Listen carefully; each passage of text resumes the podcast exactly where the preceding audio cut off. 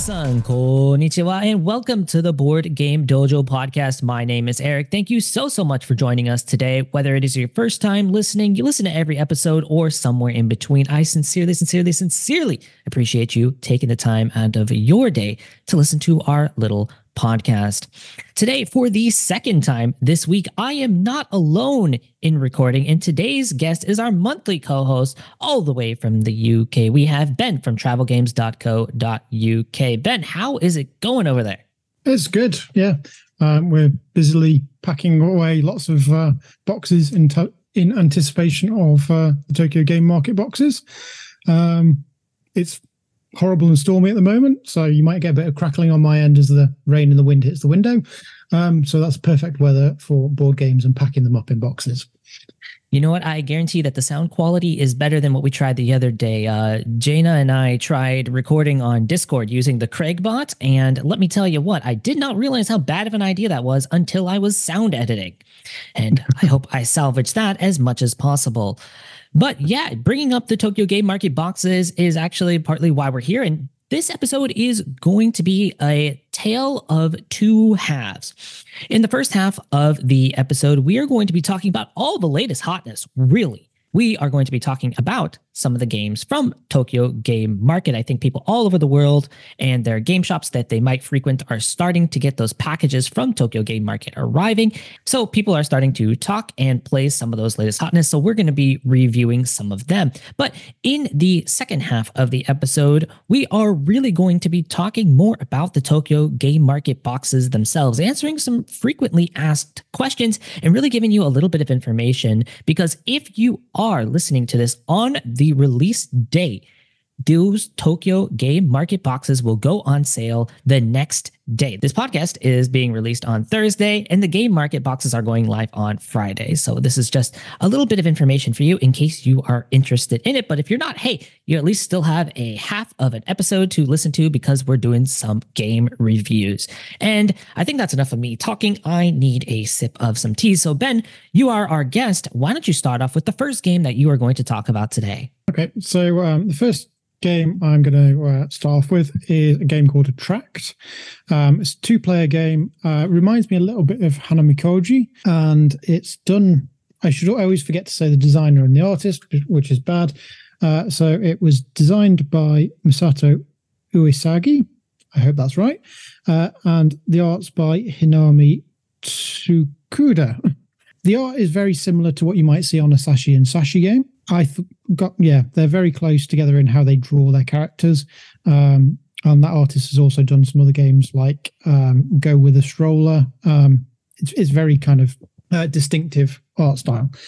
Um, so, like I say, it's a two-player game, uh, very similar to Hanamikoji. Uh, there's not many cards to it. Um, I think there's six, um, and they all depict different gods. Uh, and then there's also some tokens which are the same on the back, but they're different suits and ranks on the other side. Um, the discs are called Oinari tiles. Uh, I'm not sure what Oinari means. Um, Eric, have you got any ideas what what this is, or whether I'm even pronouncing it right? Uh, it usually means to pray or to wish. So it kind of depends on the context, but probably pray. Okay, so that that makes sense because what we're trying to do here is we're trying to attract the gods that are on the table in these five cards that are laid out. There's one that's missing, and you're trying to attract them to your side with different kind of two card poker hands is the best way to put it. So you have no pairs, straights, flushes, pairs, and straight flushes, depending on the combination of the colors and the numbers of these Oinari tiles. Um, so they live in the middle. Um, on your turn, you can either look at two of them uh, and then return one of them face up so the uh, other player can see what it is as well. Or you can place one, so you could take either a face down one or a face up one, place onto your side on one of the corners of the gods. And once all four corners of a god are filled with these little tiles, uh, you compare poker hands from your side and their side of the card. Whoever wins that one takes the points for that god to their side of the table. At the end of the game, whoever has the most points for gods uh, wins that round or that um, turn, and then shuffle it up and you play again. So yeah, it's kind of like a very compact version um, of something like Battle Line or Hanamikoji is, is very much where it feels. I have like one question, but first, I think this is one of those designers that I think a lot of people who are not like even familiar with Japanese games might know this designer, but not the name. Um, this is okay. the same designer behind Paper Tales and Welcome to the Dungeon and Welcome Back to the Dungeon and Durian from Oink Games. From Oink, yeah. Yeah. The other thing that I would say is the art on it is very nice. The front cover is like kind of stained glass looking. Um, but the thing that like there's not been any kind of compromise in build quality of anything. Like the cards are really nice, the tokens are really nice. The rules are on an actual board, like a board you would move pieces on rather than on a sheet of paper. Huh. So when and it's double sided, so there's an English side and a Japanese side.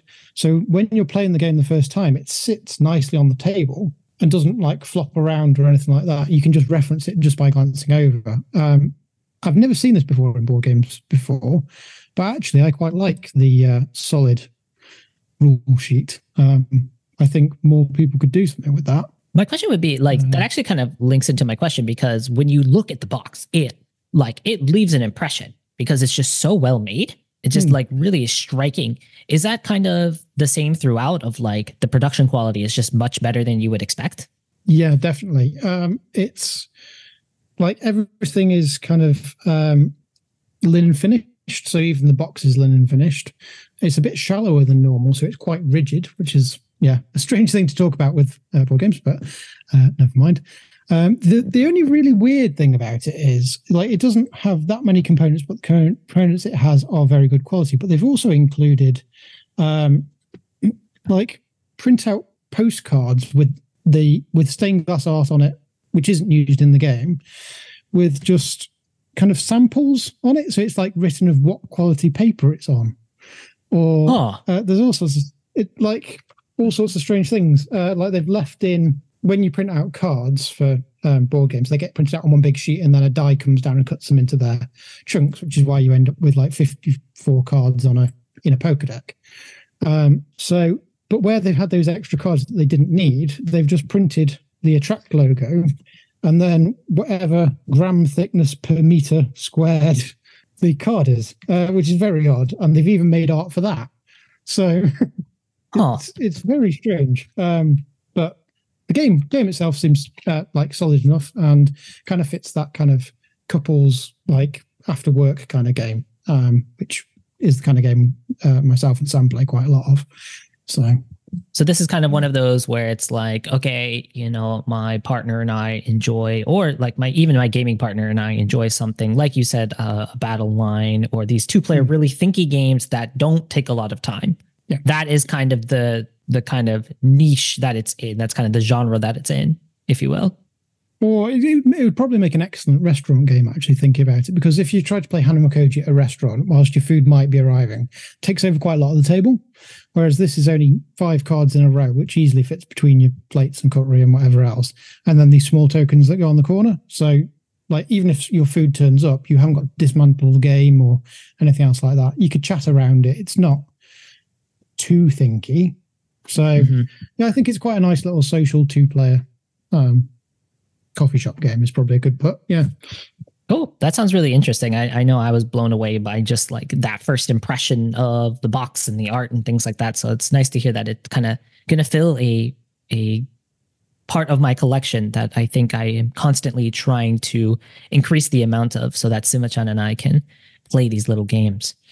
Hmm. So I guess up next is going to be me. And at first you're going to be like, uh, Eric, that's not a new game. But I promise you that what I'm talking about is the new part of the game. So I'm going to talk about Harvest, which is A, one of the hardest games to look up on Board Game Geek because there's like 10 different games named Harvest. So you actually have to look it up in Japanese in order to find it.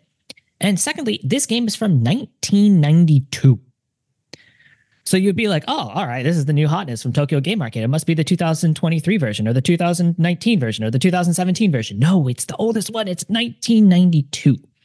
And this was originally created uh, by request from the president of Nintendo so that his kids could play something on the train. So now you're talking about, okay, now you kind of have a good size as to how much space this game takes up because it could go on a train table. So let me tell you a little bit about the game itself. Harvest is a take that game, which hold on, hold on. Stay with me until the review. Mm-hmm. I, even if you're not a fan of that, hold on. So on your turn, you're simply going to play one of your four cards, which are different vegetables, and they might be a varying amount of points. And you're either going to play it on your board one of your opponent's boards, or depending on the player count, there might be a dummy board that you can also play it to. Now, your goal is to try to harvest these vegetables by getting three in a row, kind of like tic tac toe. And if there's three in the row of the same vegetable, then whatever cards are in your plots, in your harvest plot, then you take them and they are going to score later. Now, you can put this on anybody's board, and you might be asking yourself, well, why would I want to give my opponent points? That doesn't really make any sense. Well, I just said that they have varying amount of points. I didn't quite say positive points because a lot of these cards are negative points. And so you might be trying to give your opponent negative points, hence the take that part of the game.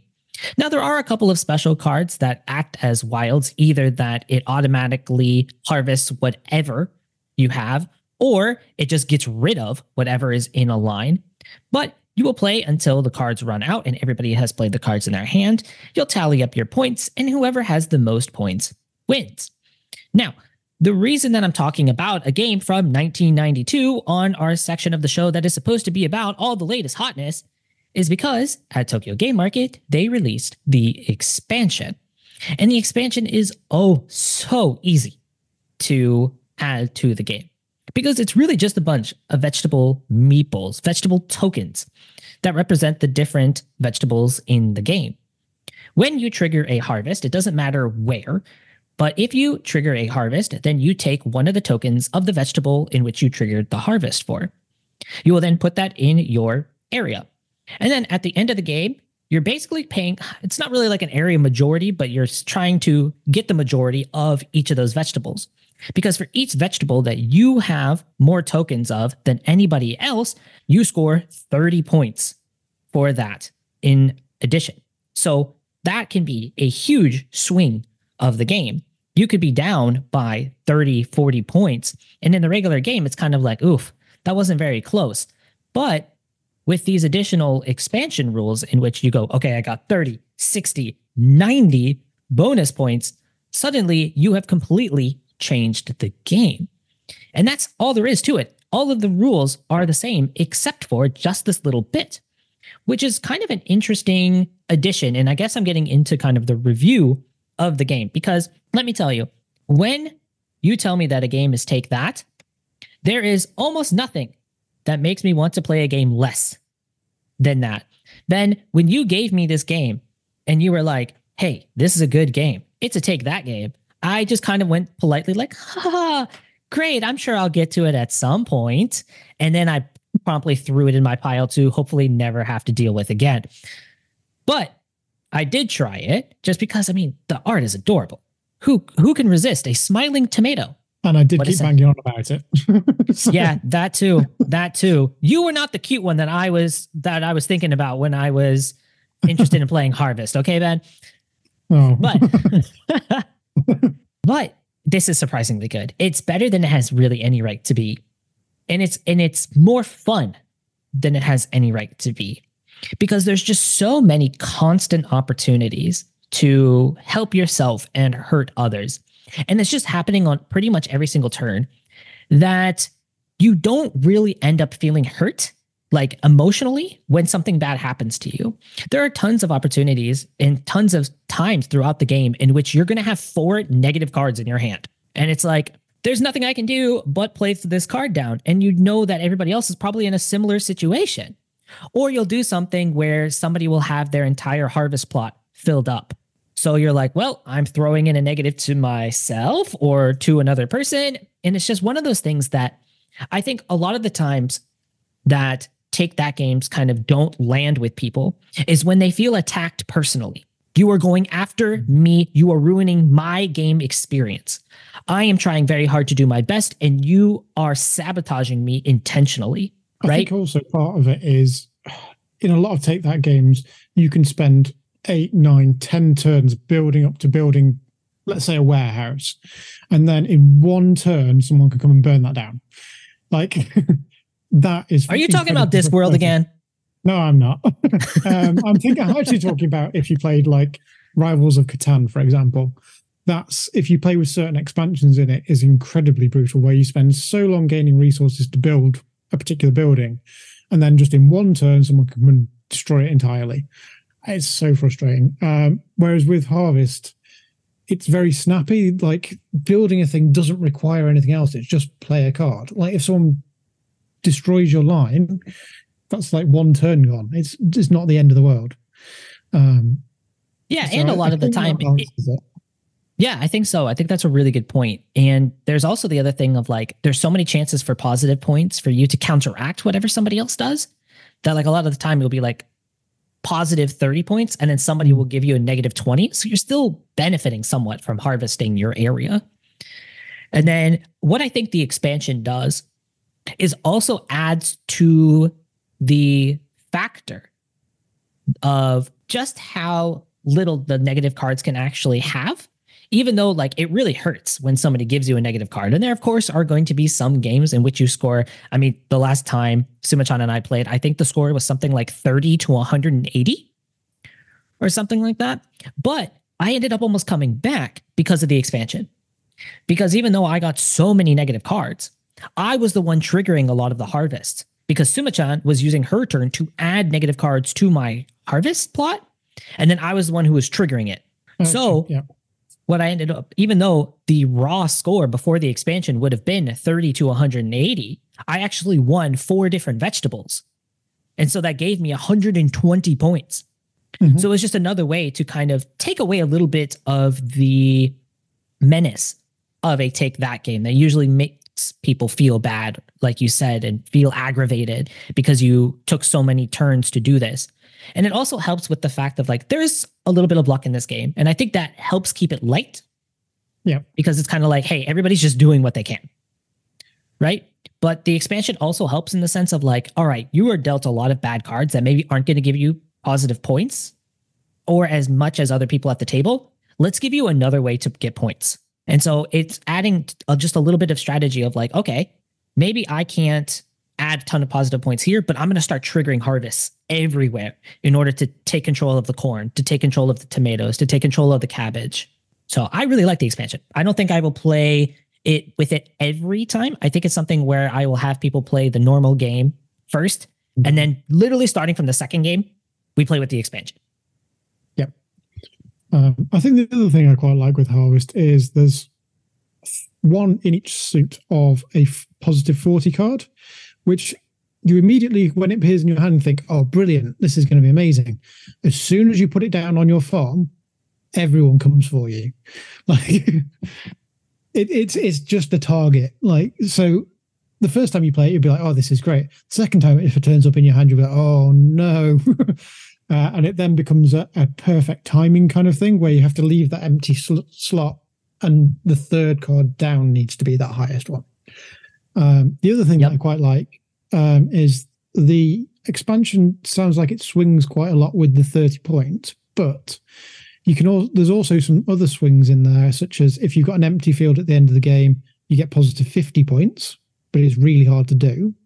And also, if you end up with the tornadoes or the farmer in your hand, at the end you get negative 50 points, which is terrible. Um, so there's there is big point swings in the game anyway, um, and it just kind of it sits nicely in the middle, I think. Um, yeah, for sure. And I think this is something that you will know more about because I mostly play this at two or 3 mm-hmm. but you've played the solo mode, correct? I've I've played it every player count up to well, yeah, one to six. Um, so it's one of our favorite games um, in that kind of small game capacity, anyway. How did um, how is the solo mode of this? So the solo mode is a very different experience. I think it could be its own game in its own right, um, and I would still buy it if even if it was just this is a solo game. Mm-hmm. Um, it feels like Space Invaders, even though it doesn't look like Space Invaders in that the AI computer, whatever you want to call it, um, will always place into their fields consecutively from left to right and then down and then left to right, like, a, yeah, uh, filling in the blanks. Once the board gets overwhelmed, the game is over. But how you have to play it differently is you have to get like allow that AI to score big points because if you don't, it'll overwhelm your own board. So rather than trying to just stitch it with negative points all the time, you have to be willing to give away good points for it. Um, if you don't, it's over very, very quickly. Um, I always recommend, whenever I sell a copy, I always recommend people to try the solo mode. And I've had a few people come back to me and go, How do I even win this? Or how do I even get any points? Like, I immediately die on like four turns in. And it's because people like just keep putting in the negative points onto the um, opponent's side, trying to score more points on their side. But it's more of a balancing act than that. It's about keeping the fields free for as long as possible um, to run out your deck. So it's more of a balancing mechanism. Um, it's yeah, it's really good. It's kind of the perfect travel game. It packs up small, fits on pretty much every table you want to get put it on. Um, the only thing I find difficult with it is shuffling those little square cards. Um, yeah. And anyone who likes sleeving them, um, I was speaking with Lee from the Portland Game Collective because I convinced him to get it too, even though it's not a trick taker. And uh, he immediately tried, was like, "How do I sleeve this?" And we came up with basically you need like mini Euro sleeves or somewhere around that side, and then trim the tops off, um, which just sounds like too much hassle to me. So, and I'm a heathen who doesn't leave anything, so. Yeah, I was going to say that this is we're going to get into the sleeve versus non-sleeve debate, which is for another time, I think, because I am definitely pro sleeve. But um, we were talking in a previous episode about how you introduced us to Discworld because this is a rare 10 out of 10 game for you, and I'm pretty sure this is another one, correct? This is another one, yeah. Um, so yeah, we've got two of the 10 out of 10s. I think the other one might be Lost Cities, um, which is just purely out of the amount that we've played it. So the other thing with the Harvest expansion is that it was a Tokyo Game Market Fall exclusive. Um, we've managed to get some for the Tokyo Game Market boxes, and there'll be a very limited amount in the shop. But if you can't get one, don't worry too much. Um, I've been discussing this with a few people. It is, in essence, 15 cubes or colors or whatever you want it to be. So you need uh, one for lettuces, one for tomatoes, one for sweet corn. So, you know, yellow cubes, red cubes, green cubes, add them to your box, and you can still play with the expansion, even if you can't get the incredibly rare kind of expansion. Um, so you can still add it to your games. And if you're feeling particularly healthy, um, I jokingly suggested that you can go down to the greengrocers and get yourself five sprouts, some baby sweet corn, and some baby tomatoes. And then at the end of it, you can even eat your pieces. Uh, just don't keep them in the box because it might make things a bit moldy and horrible. but uh, yeah, Good tip. Good tip. I'm, I'm glad you pointed that out. I was going to try throwing the baby corn back in the boxes. I'm definitely not eating them. Baby corn is the worst vegetable in existence. But that is Harvest. It's originally designed by Morikawa Yukihito. The art is by Inoue Osamu, and it's published now by Four Games. And last, we have one more game to talk about, and you're actually going to add into the discussion that we had in a previous episode about Last Penguin. You want to talk about Last Penguin a little bit? Yeah. So Last Penguin was a bit of a surprise. It is getting quite a lot of talk in some circles, I think. Um, it's a very, very small card game. It does something a bit different, which is always the nice thing with these Tokyo Game Market games, where it's it's not rehashing an old idea. It's kind of something a bit unexpected. Um, so you have different cards worth different values. Some of them have special powers, I suppose is the best way to put it. And the kind of gimmick to this is that you look at the card, decide whether you like it or not, put your finger down on it, and then people have like five seconds to put their fingers down on it too. Uh, you can retract your finger uh, from the card at any point. Whoever's the last person holding that card takes it into their hand. So that might be positive, that, that might be negative. Um, it might be a special power that makes you remove another person's finger from a card or something else like that. The key things are you can't shuffle the card across the table. Um, you still have to be able to pick up the card from the middle of the deck to flip it over. Um, but other than that, it's basically like it's described as finger twister, um, which is pretty aptly named. But the kind of mind games you can play with people are excellent with it because what you can do is look at a really bad card, and if you bring it far, away from everyone else and put your finger on it very kind of definitively, sometimes you can convince people that it's an excellent card. As soon as they put the finger on it, you just release, and then they've got it. But sometimes people not fall for it, and then you'll be going, "Oh no, does anyone really want to come and join me on this one?" Um, it it does quite a lot with a very small deck. Um, as I think was mentioned by you previously, was the weird thing about it is the severe lack of penguins. um, so yeah, there's a dolphin on the cover, something to do with a Japanese English phrase book, I think. I don't know why is it called Last Penguin? Oh, oh, because it was uh like a business term that is kind of it's not Japanglish, which is what um it's called when it's like Japanese people using an English phrase. They're trying yeah. to at least, but it's one of those where it's like they thought it was more common that people knew what first penguin, last penguin meant. Okay. It's so, like it was a yeah. more common phrase, and it was like I have never heard that in my life. No, but I have seen two of the things in Last Penguin that have like are interesting things maybe recent trends in Japanese gaming that I've seen a lot of. And one is like the dexterity element. Is it's like constantly trying to do things with dexterity games that haven't been done before. Whether that's having a baseball bat or wiffle ball bat come in the box because you're going to be using that as a as a prop for the game, or flipping over okonomiyaki, which is like a Japanese kind of savory pancake and that's the whole game is like, how well can you flip over the okonomiyaki? And then now you have, okay, you have this one where you're just using fingers and doing finger twisters, like just trying to always kind of push the envelope on what people will do with dexterity games. And I mean, the tagline on BGG is also a little bit unfortunate. Have you read it? I haven't. No, I kind of want to. It just says it, it just says finger the cards you want to win, and if you have to finger anything to win, like it just sounds a little bit um yeah. different than I think you wanted that to sound. Um but the second thing is that this is the third game that I've played in the last couple months that has the very slight bluff in which you are going to take your turn. And then you either you will like see some kind of information that the other people at the table do not see. And then you need to give a slight bluff of, okay, you know, this is a really good card. Do I act like it's a terrible card so that nobody else tries it? Or is it a really bad card and I need to act like it's a very good card so that other people try to, you know, touch this card in, in Last Penguin, um, but then I can take my finger away. And I've seen that now in this. I've seen it in Tower of Doubt, which is one of the newest Funbrick games from mm-hmm. Ethan, mm-hmm. and I've seen it in Whale to Look. All of them have come out in the last year. I guess Tower of Doubt originally came out a while ago, but it's an interesting new trend of just like how to put a bluffing game in. That's just a different kind of bluff. Yeah, the, like re- putting your finger down so everyone else joins you and then retracting as fast as you can kind of becomes a very short version of the game Spoons. You know, like you play with a standard deck where there's one less spoon in the middle of the table than there is players. And once the set's complete, then someone will grab a spoon, everyone else will try and grab one. Whoever's left without one is then out. It's kind of the same kind of thing, except you get stitched with a bad card. Um, there's also some like sushi go type cards where if you have one, it's good. If you have two, it's bad.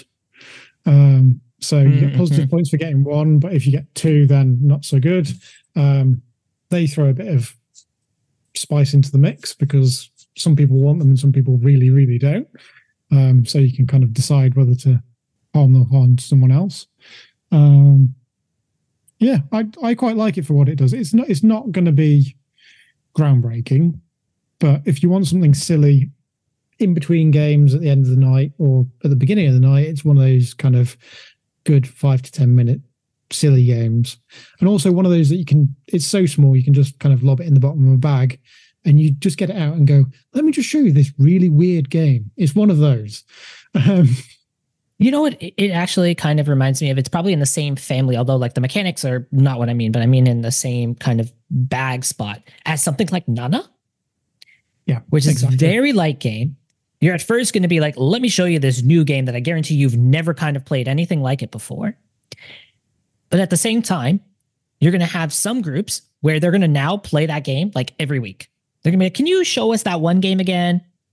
I want to play that game again because that was just silly. I want, I want that. And then you're going to have some people bounce hard off of it.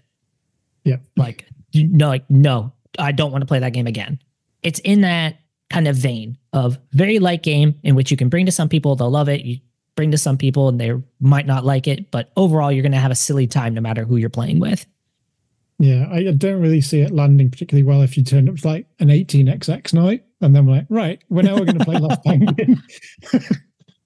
um, no, I don't think so. I don't think that would work. Um, but yeah, um, like the other one, it probably would land quite well with children, but I don't know how that would work in that their hands and their fingers are smaller than ours, so they might be at a bit of a disadvantage there. I actually thought about this, and I was thinking if you were going to do a kids variant of it, the adults can only play with one hand.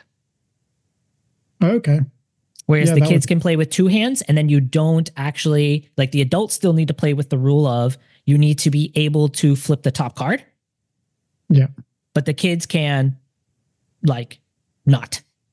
Yeah. It's just like ways to do it that way. The two hand versus one hand was the way that I thought to fix that. Yeah, I suppose you could also allow the kids to scooch the card across the table a bit more and bring it closer yeah. to the deck and say the adults can't. Uh, uh, there's definitely ways to house rule it around that, but yeah, otherwise it's going to be a bit unfair if someone's got massive long spider fingers and then there's like a kid with tiny little sausage fingers. Is not really going to work. Well, I'm an adult with tiny little sausage fingers and I lost by a lot, so I can feel the kids' pain. But that is Last Penguin. It is designed by Murayama Kenta. The art is by Hamamura Masa, and it's published by Netaverse. All right, so that is the end of the first half. If you are just interested in game reviews, then I mean, thank you so much for listening today. Arigato gozaimashita. Please follow the links down in the show descriptions if you want more. But if you are interested in more information about the Tokyo Game Market boxes, or you didn't listen to our previous episode about it and you're just like, what are you talking about? Tokyo Game Market boxes? What what is going on? Well, this second half of the episode is for you because now we pretty much have like all the information set in stone. And this is called planning while on the show because we are professional podcasters and don't need to do any kind of planning beforehand. So, uh, Ben, if it's okay with you, I think we snake draft this. I think we snake draft some questions about it. Mm-hmm. And um, we do it where one of us will ask a question to the other person, the other person will answer, and then they can ask a question back. Sound good to you? Yep, sounds good to me. All right, cool. Well, I think that uh, you are the guest, so you can choose. Do you want to ask first, or do you want to answer first? Um, I'll answer first. Answer first. All right, cool. Well, then, hey, first question, probably the most important question. What is the Tokyo Game Market box? Okay, so um, the Tokyo Game Market box um, was an idea that I came up with. Basically, as a fair way to distribute those extremely rare and very short printed games, um, so that I didn't just list them on the shop and they all got skimmed off, and then everyone's left with whatever's left. This way, everyone's got an equal chance to get those hard to get games. Uh, also, there's a few signed ones and bits and bobs there.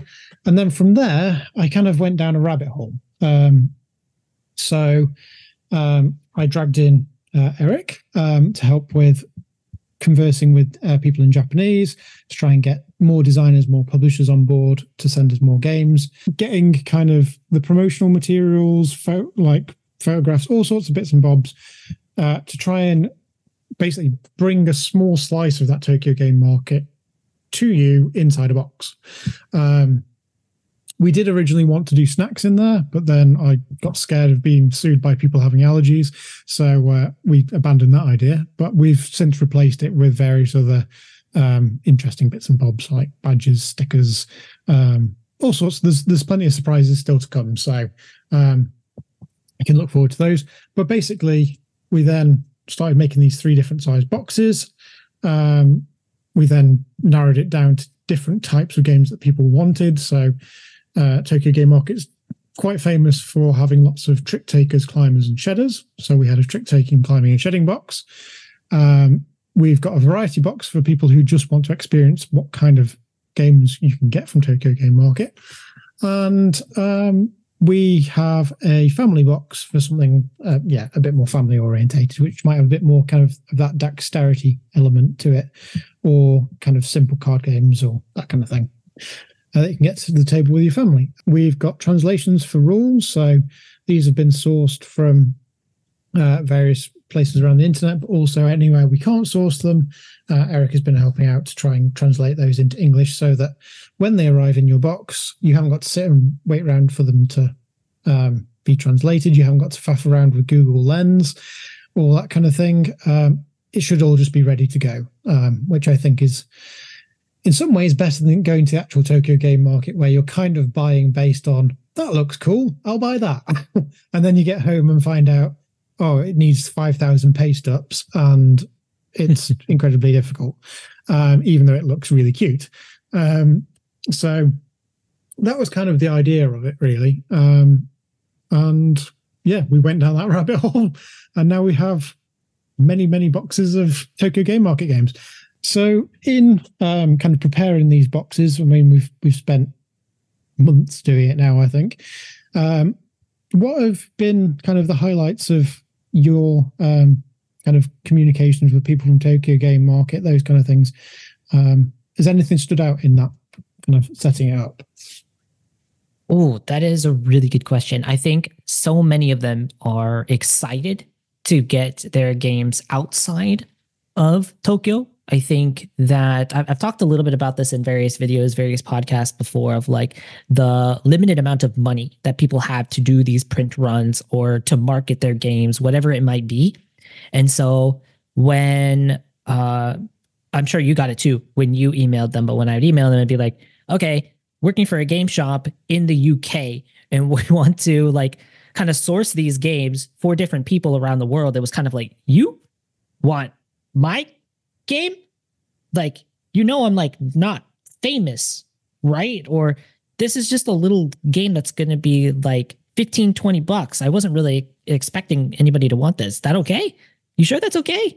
I actually got one response from a designer who was kind of like so shy about it that they're like, Are you sure? Because I can direct you. Like, we have big game companies in Japan like Saashi and Saashi and Oink. And I was just like, Yeah, I know. I want your game. yeah.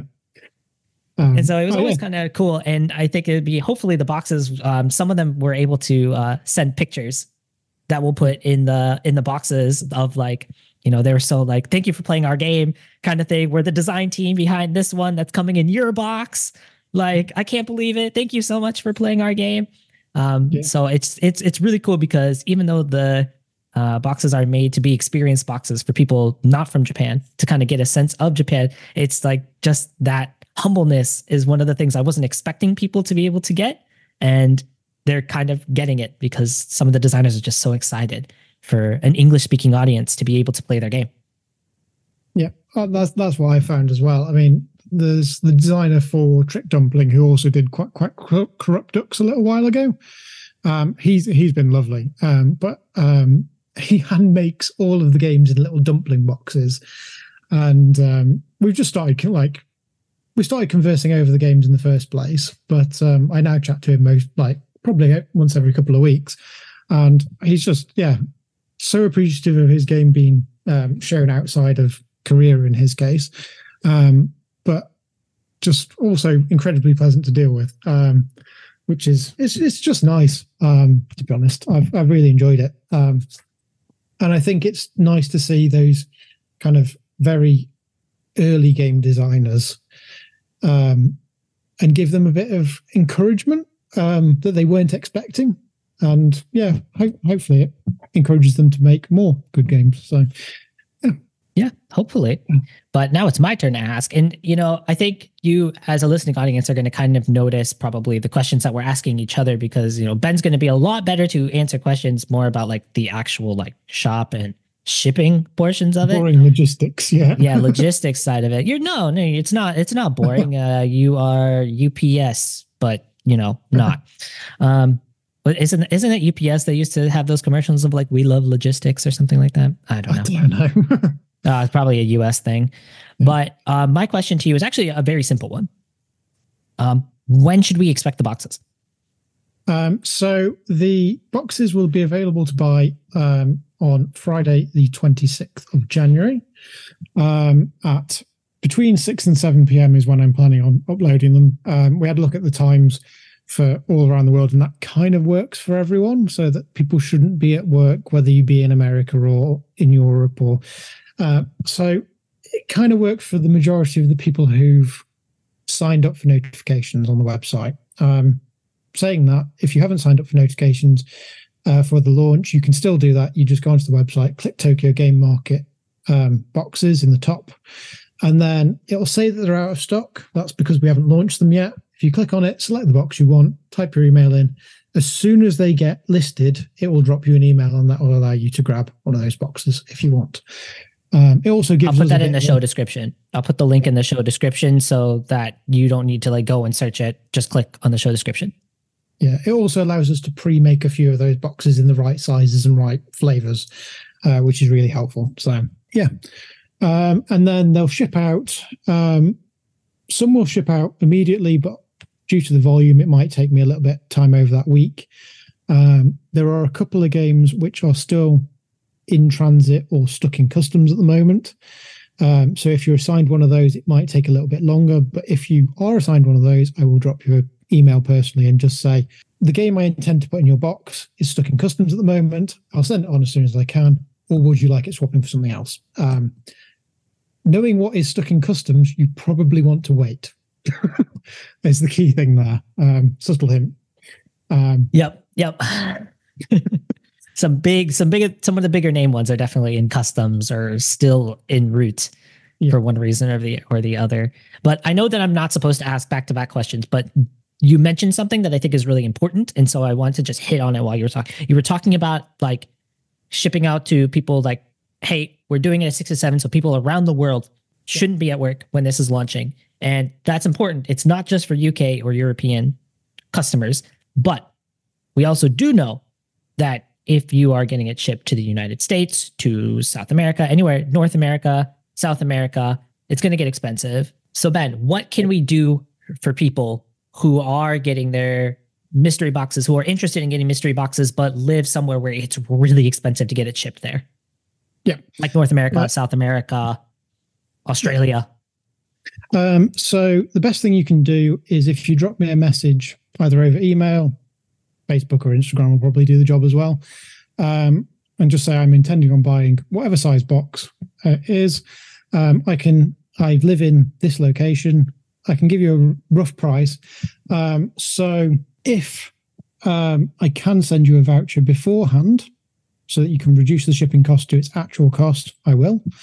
Uh, if not, and you're in a bit of a panic because they've just been released and you want to grab one, uh, the international shipping for everywhere is just set at a flat um, 19 pounds. Um, so if you were from Europe, for example, and you've contacted me in advance, there'll be a voucher that will reduce that down to the correct price for your country. Um, I can't do that retrospectively, unfortunately. So you do need to drop me a quick email. Um, if it's somewhere around that price, then we're just going to keep it as that to make life easier. If it's significantly more than that, or you add more games to it and send it way over the weight limit, um, I'll contact you to work out what the cheapest way of shipping it to you is. It might increase the cost. We might have to split it into two boxes. Um, but just being completely open, I don't make anything on the shipping. I just try and make it as cheap and as safe for you as possible. Um, and if it's going to be traveling, well, all the boxes are treated exactly the same. They're like packed with lots and lots of packing peanuts, lots of paper. Uh, they're well taped, so they should survive whatever the courier like throws at it pretty much. So um, yeah, they're not going to be rattling around as they travel across the world. All right, so you got that. I'm consistently cheating because I just think your your answers are just going to be much more important than mine. Which um, you were talking about that you could throw kind of multiple things in boxes. I know that a couple people were wondering about combining orders, especially like if they're abroad, like something like let's say a couple people from the U.S in the Portland yeah. area. I don't know why I picked Portland. Have no clue.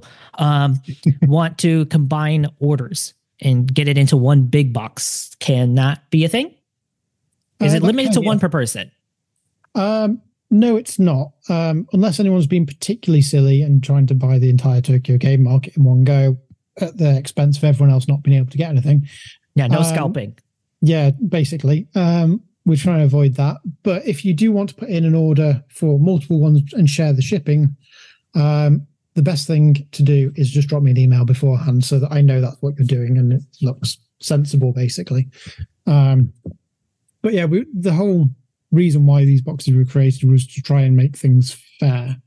So, in the spirit of that, you know, if someone's ordering a couple of boxes and they're doing it joint with their friends, that's fine.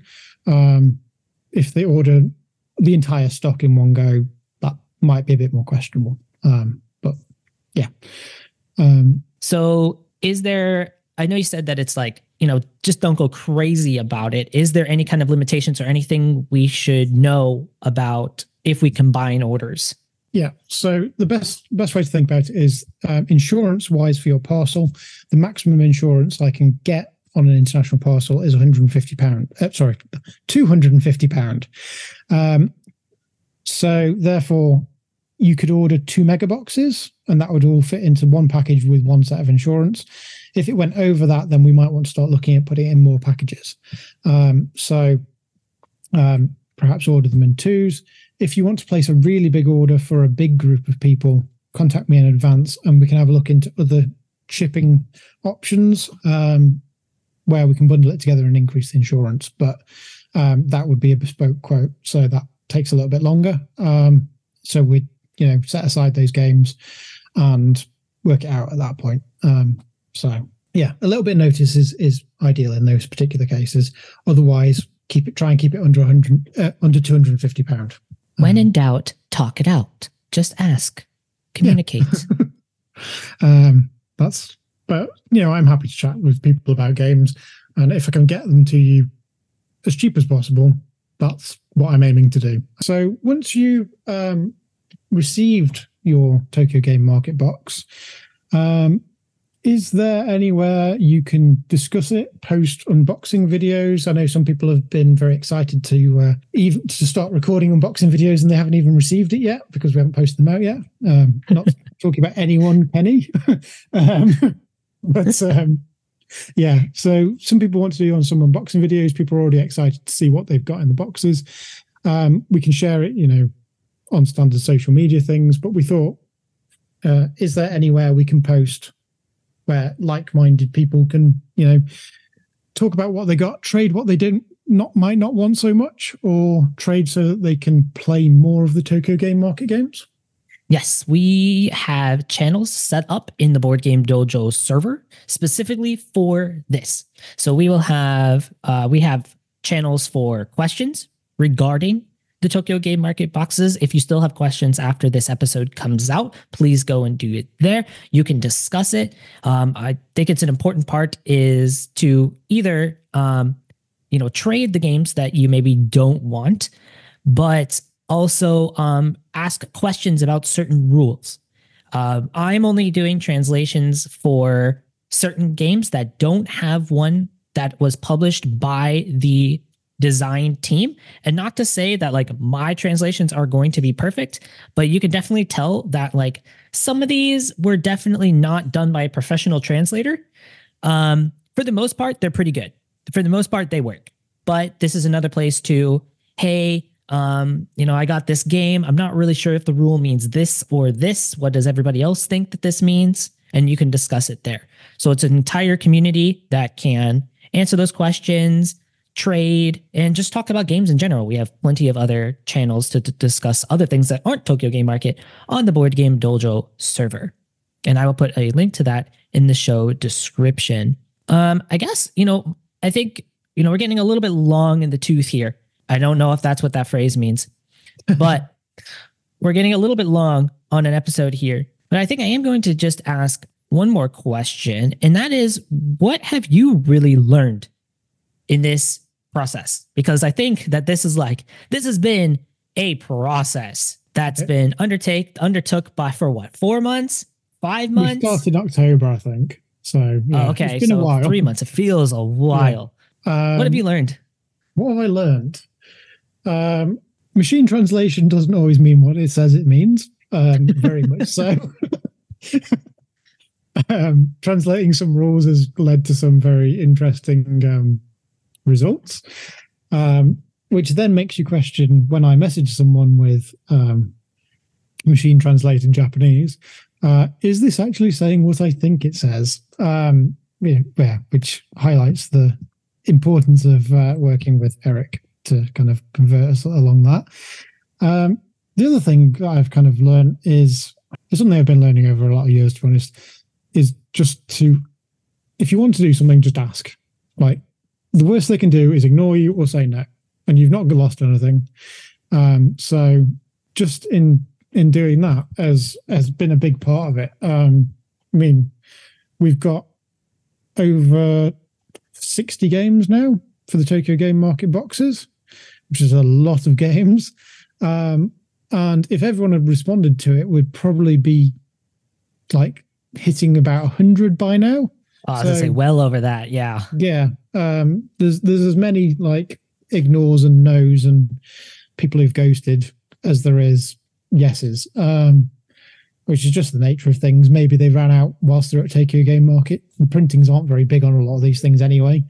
Um, maybe they just didn't want to deal with my terrible machine translation. Who knows? Yeah, it's it's been interesting and generally a, very pleasant experience to be honest. People have been very excited and he- helpful and friendly so um, i've really enjoyed it.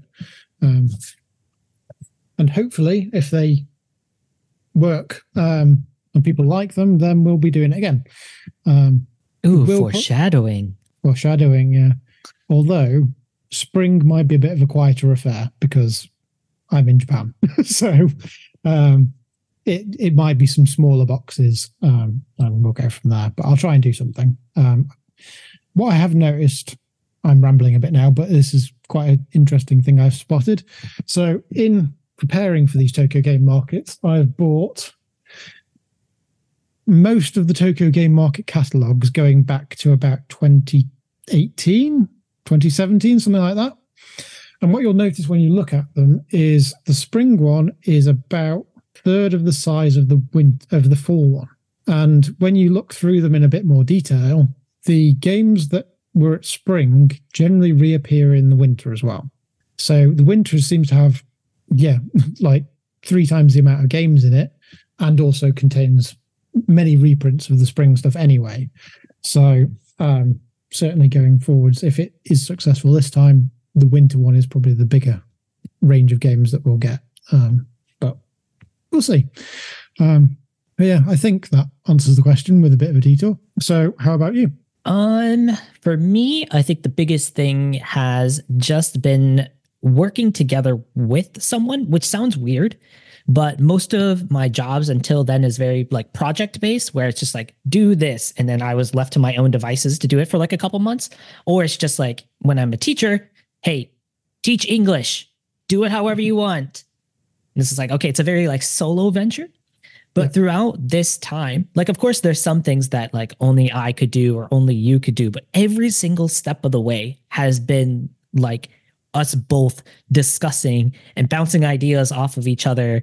And it's just been such like a good partnership of yeah. things of like okay you know what games are we going to go for um you know have you heard back from this designer or this designer you know have they given you any things here. What should we call the boxes? How do we describe the boxes? Those are just like little things, but it's just like usually I'm left to my own devices to be like, okay, this is what we're going to name the boxes. But every single step of the way has just been you and me working together. And it's been kind of a fun new experience yeah. for me. Uh, so working the, with somebody has been good.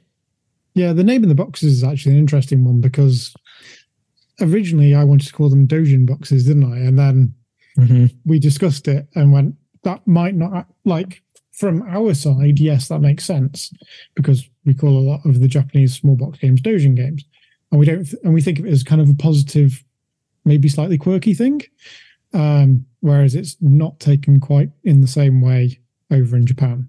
So if we went to a designer and went, we would like to import your Dojin game, they'd probably they could be quite offended by that. yeah. And yeah. Yeah. Because you're basically, I mean, like for some, it'd be like, yes, I am a Dojin publisher. That is all I am. at the moment and that's kind of why i i was originally also going to do more stuff on the youtube channel that was like a dojin spotlight but it's like oh no we should probably say indie that's a lot less um it can't really be taken derogatorily so yeah that's a good point yeah yeah but we've, we've had like lots of these kind of discussions so because we don't want to accidentally well i i don't want to fall accidentally into any pitfalls that i don't know about and offend anyone. Um, just yeah. Um, so we've avoided most of those. Touch wood, I think. I hope.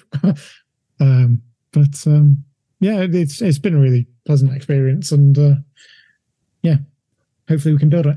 And hopefully, if from the other side as well, rather than us chasing down the designers, maybe in the future they might have heard about what we're doing, and maybe they'll come to us as well, and it might be a bit more of a mixing rather than chasing.